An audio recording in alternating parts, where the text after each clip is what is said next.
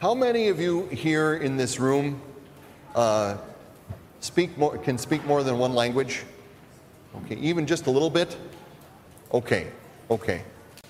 Um, if you, if you have that uh, ability, or even if you've studied a, a, a, different language in school, perhaps you, you have found out that there are some wonderful words in other languages that describe things that you've experienced that do not have an equivalent in English. And, and it really is a rich study when you discover some of these words. Some, uh, some examples. Have you ever been at home? And I don't know if this is a guy thing, but certainly happened to me where you're, you're trying to fix something. But the more you try and fix it, the worse it gets. Worse it gets, worse, worse, worse. Well, the Germans have a word for that. They have a specific word when you experience that. Or when you, you get a panicky feeling in a social setting when you realize you, ha- you, you have to introduce somebody to someone else and you've forgotten their name. The Scots have a name for that when you feel that, that panicky feeling. There's a, maybe this is another guy thing too. When, when you just kind of stare off into the distance and you don't think about anything at all, there's a Japanese word just for that. There's a Japanese word just for that. There's a Filipino word for the urge to pinch or, or squeeze something that's irresistibly cute. Maybe you have an aunt who loves to do that. Well, there's a Filipino word just for that. There's a Swahili word for the day before yesterday. And so instead of saying the day before yesterday, in Swahili, you just have one word for that. Has someone ever hit you with a, a, a smart remark and you think of a great comeback about an hour later? The French have a word just for that. Literally, it means stairwell wit. Probably by the time you think of a great comeback, you're already in the stairwell someplace. Perhaps, however, perhaps one of the most endearing words that describe something that we've all experienced, but we don't have a, an English equivalent. It, it describes, the, describes the following You've just had a wonderful leisurely meal with people you care about, maybe with family or with some close friends. Maybe, it's a, maybe it was a nice leisurely brunch at, at someone's home.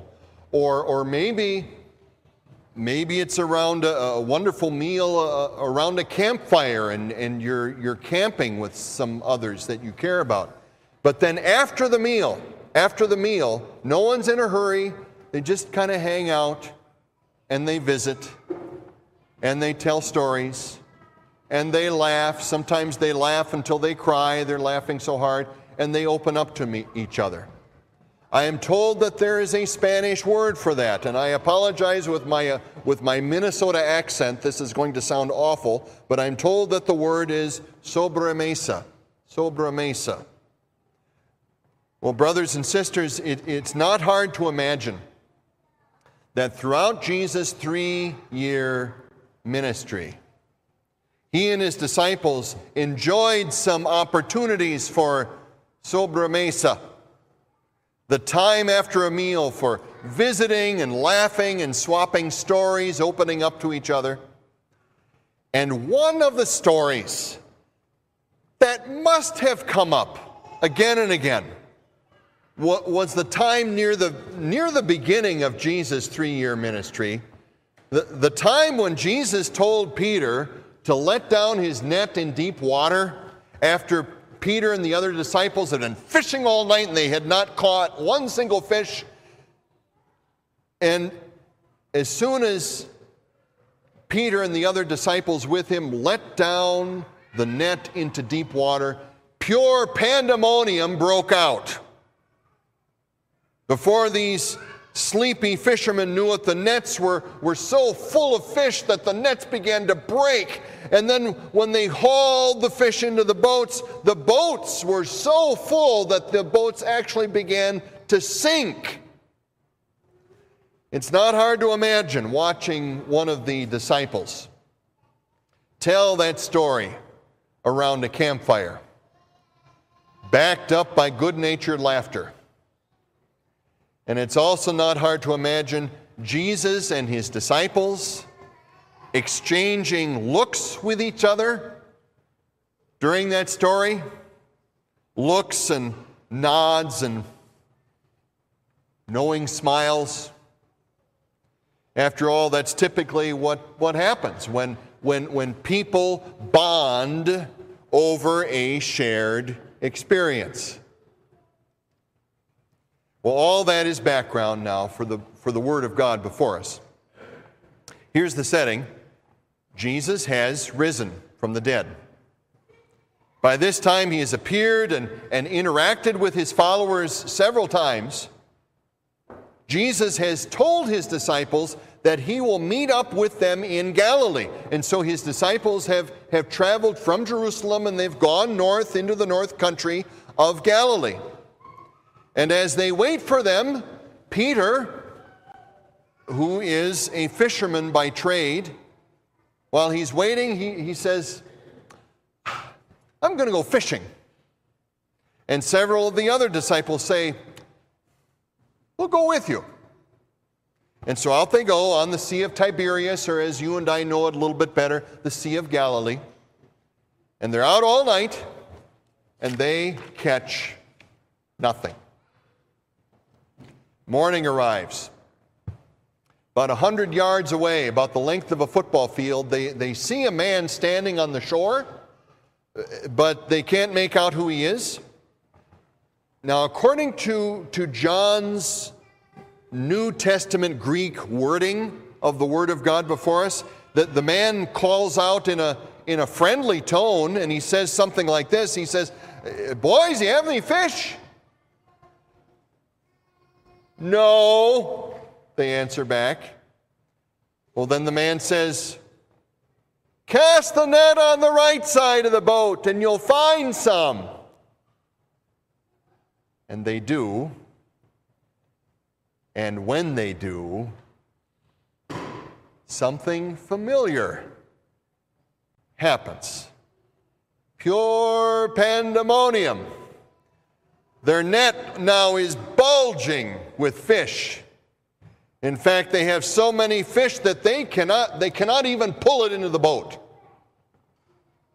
John, who's with Peter, catches on first, and John turns to Peter and says, It's the Lord.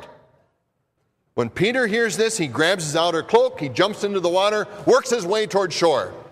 And the rest follow in the boat, dragging the net full of fish.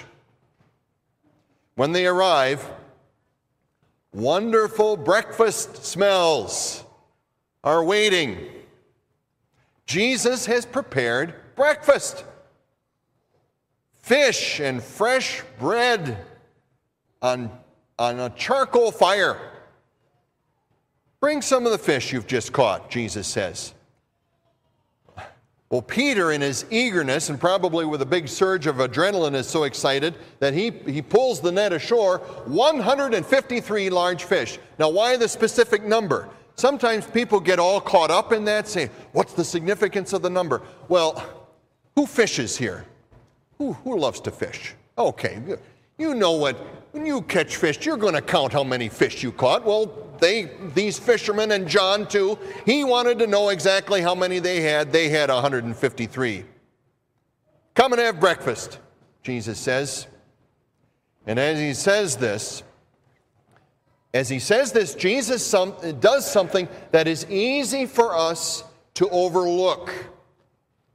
Not only does Jesus say, Come and have breakfast, he then takes some of the fish and some of the fresh bread and he serves it to them for the disciples to enjoy.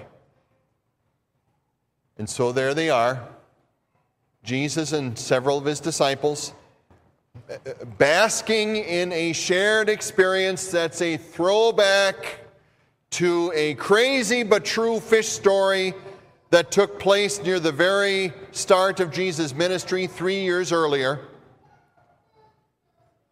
And as they all enjoy breakfast, our camera, our camera on this particular episode fades to black.